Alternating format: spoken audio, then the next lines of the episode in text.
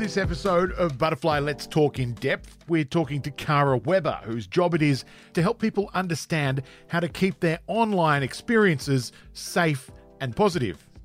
I'm a senior education advisor for the Office of the eSafety Commission, or eSafety. We know social media sites can be drivers of negative body image issues, and we talk about it all the time on this show. But according to extensive research, young people are particularly at risk. The internet is packed with unrealistic images and ideals, and they can be an incubator for mental illness, including eating disorders. In fact, in particular, eating disorders. But so, short of just shutting down all of social media, which is obviously never going to happen, what can possibly be done? Well, Kara says a lot is being done.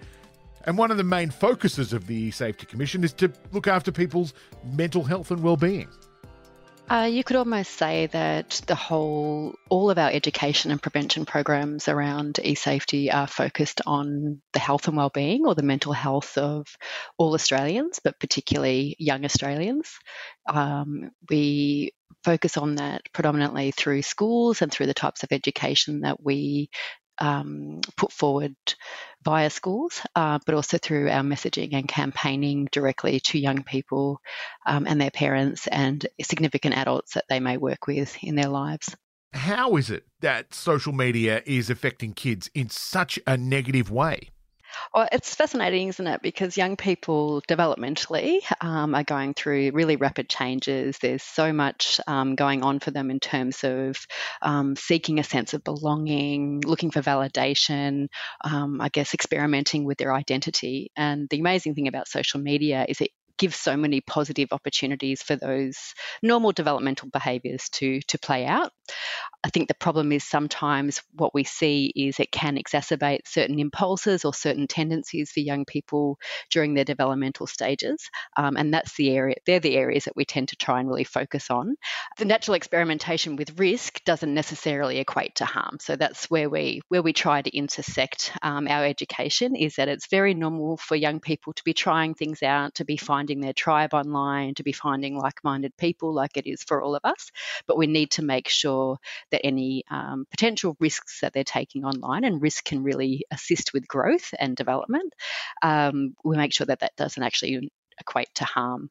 So when we look at the type of education that we we talk to parents about and young people about, it really kind of distills down to a set of really core values, and they are things like making sure that young people really seek out trusted adults or trusted people in their lives to talk to or share with when something has gone wrong in online spaces or in offline spaces, that they um, shake any stigma around rep, um, reporting um, negative behaviours online that they see and that they do seek support so, what are some of the most important things that we can start teaching kids early on when they first start using the internet? So much of it is about critical literacy um, and being able to give young people the skills to unpack content that they're seeing, and that really needs to start um, in the early years. So, as the moment a young person is starting to be literate or cognizant of the world around them, we need to give them the skills of unpacking content that they see, and that will include visual imagery right through to written text.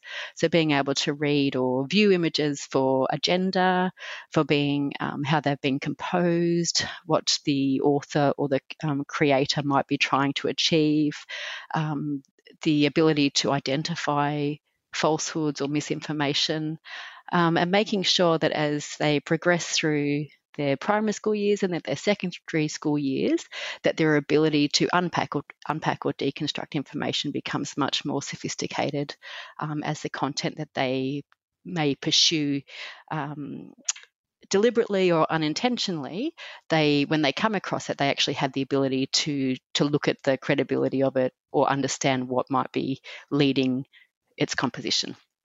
And so, more specifically, how does all of this affect kids who are more vulnerable to eating disorders in particular? So much of it comes down to the way that we represent, I guess, um, gender identity. So, right from an early age, looking at the ways that we typically present masculinity and femininity, for example. So, if we can help young young girls to look at the way that they that femininity is presented to them, and the fact that they are kind of surrounded by quite a glamorized or sexualized culture, and helping them to understand that that is just actually one one way that a, a, a girl or, or, or, femininity can be. So the skills to actually unpack their own their own gender, and similarly with um, the way that masculine identity is presented to them. So understanding that okay, so you might be surrounded by cartoons that are presented in pink, or girls are advertised to for Barbie or for other very pink related kind of girly toys that that is only just one way of being a certain way. So even right from the very young ages helping them to unpack the way that they are advertised to via toy catalogs would be one really quick simple way of opening up that conversation about well why why is why are you only um, why are you pitched to in this way? What are they trying to suggest? Um, and i think for girls particularly um, knowing that they are more likely to face eating disorders um, it's really important for them to, right from, uh, from an early age, be presented with multiple forms of what can be beautiful, what um, what's important about um, their identity and how they see themselves as women. And it's not necessarily just a one a one lens way of actually seeing themselves. We know that every day there are hundreds of instances of young people who are suffering from eating disorders going online in like an almost self destructive kind of way to hear from people who don't have their best interests at heart, who are in fact encouraging them to kind of make their problem worse. Is there a way to prevent that kind of thing from happening? Yeah, it's a really great question. One of the challenges that we face is that so much of the content that gets hosted or posted um, happens overseas. So you're dealing, dealing with cross jurisdictional issues. Um, it's not as easy as regulating globally. Um, so we can only kind of focus on content that is produced and uploaded in Australia. So when it comes to young people seeking out certain types of information, again, it comes back to um, giving them the skills to understand that.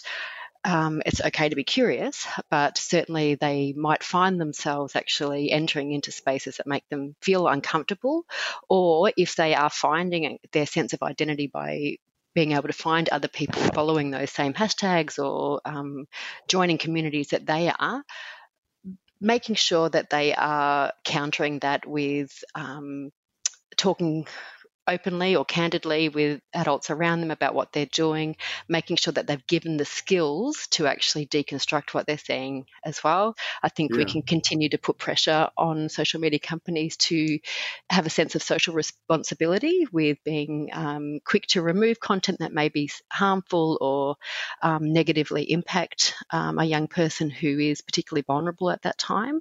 I think one of the biggest issues that we face is that there's just such a huge amount of content that gets uploaded to social media every day that um, unless we've got human moderators who can keep up with that volume of content and are able to unpack the potential context and nuance around certain posts, um, until we get that huge volume of human human moderators, and we're going to see stuff slip through the cracks.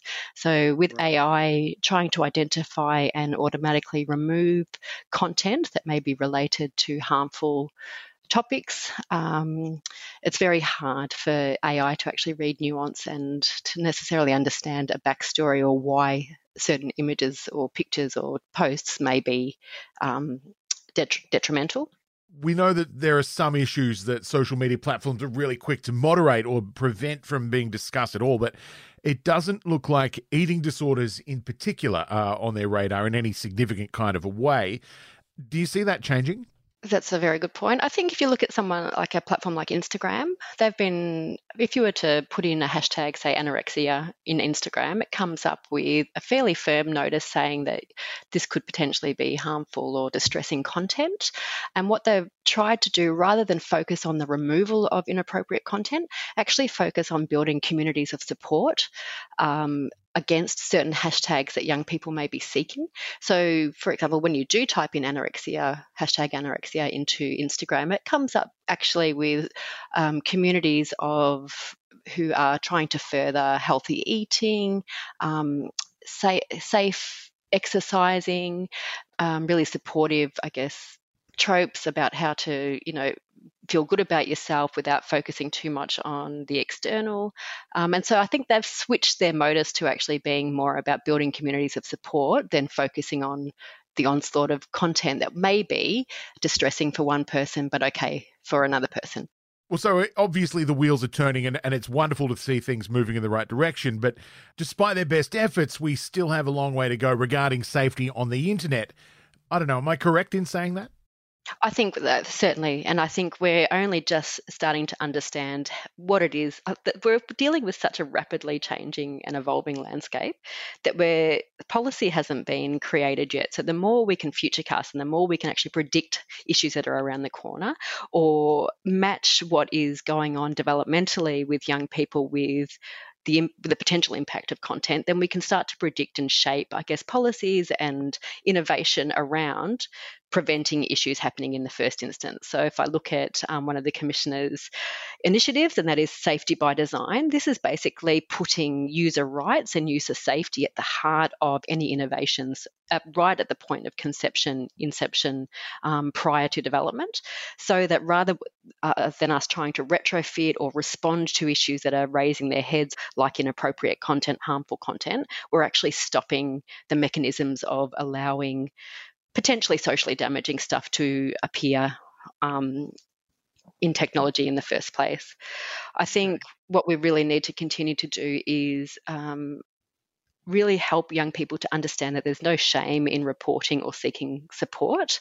So, when it comes to removal of content, for example, around, um, I guess, eating disorders, often the stuff that we have removed, which could be deemed as harmful or offensive to a young person or potentially damaging, has come as a result of bullying that's occurred after those images have appeared. So we're dealing with an issue where you've got young people who may be posting that against uh, with into communities, um, and then it's later on when those images are used against them in a form of bullying that we are then able to remove that content. So once a young person has reported to us that they are being seriously harassed, intimidated, or abused, and often it's through images, then we can actually work to have that stuff taken down.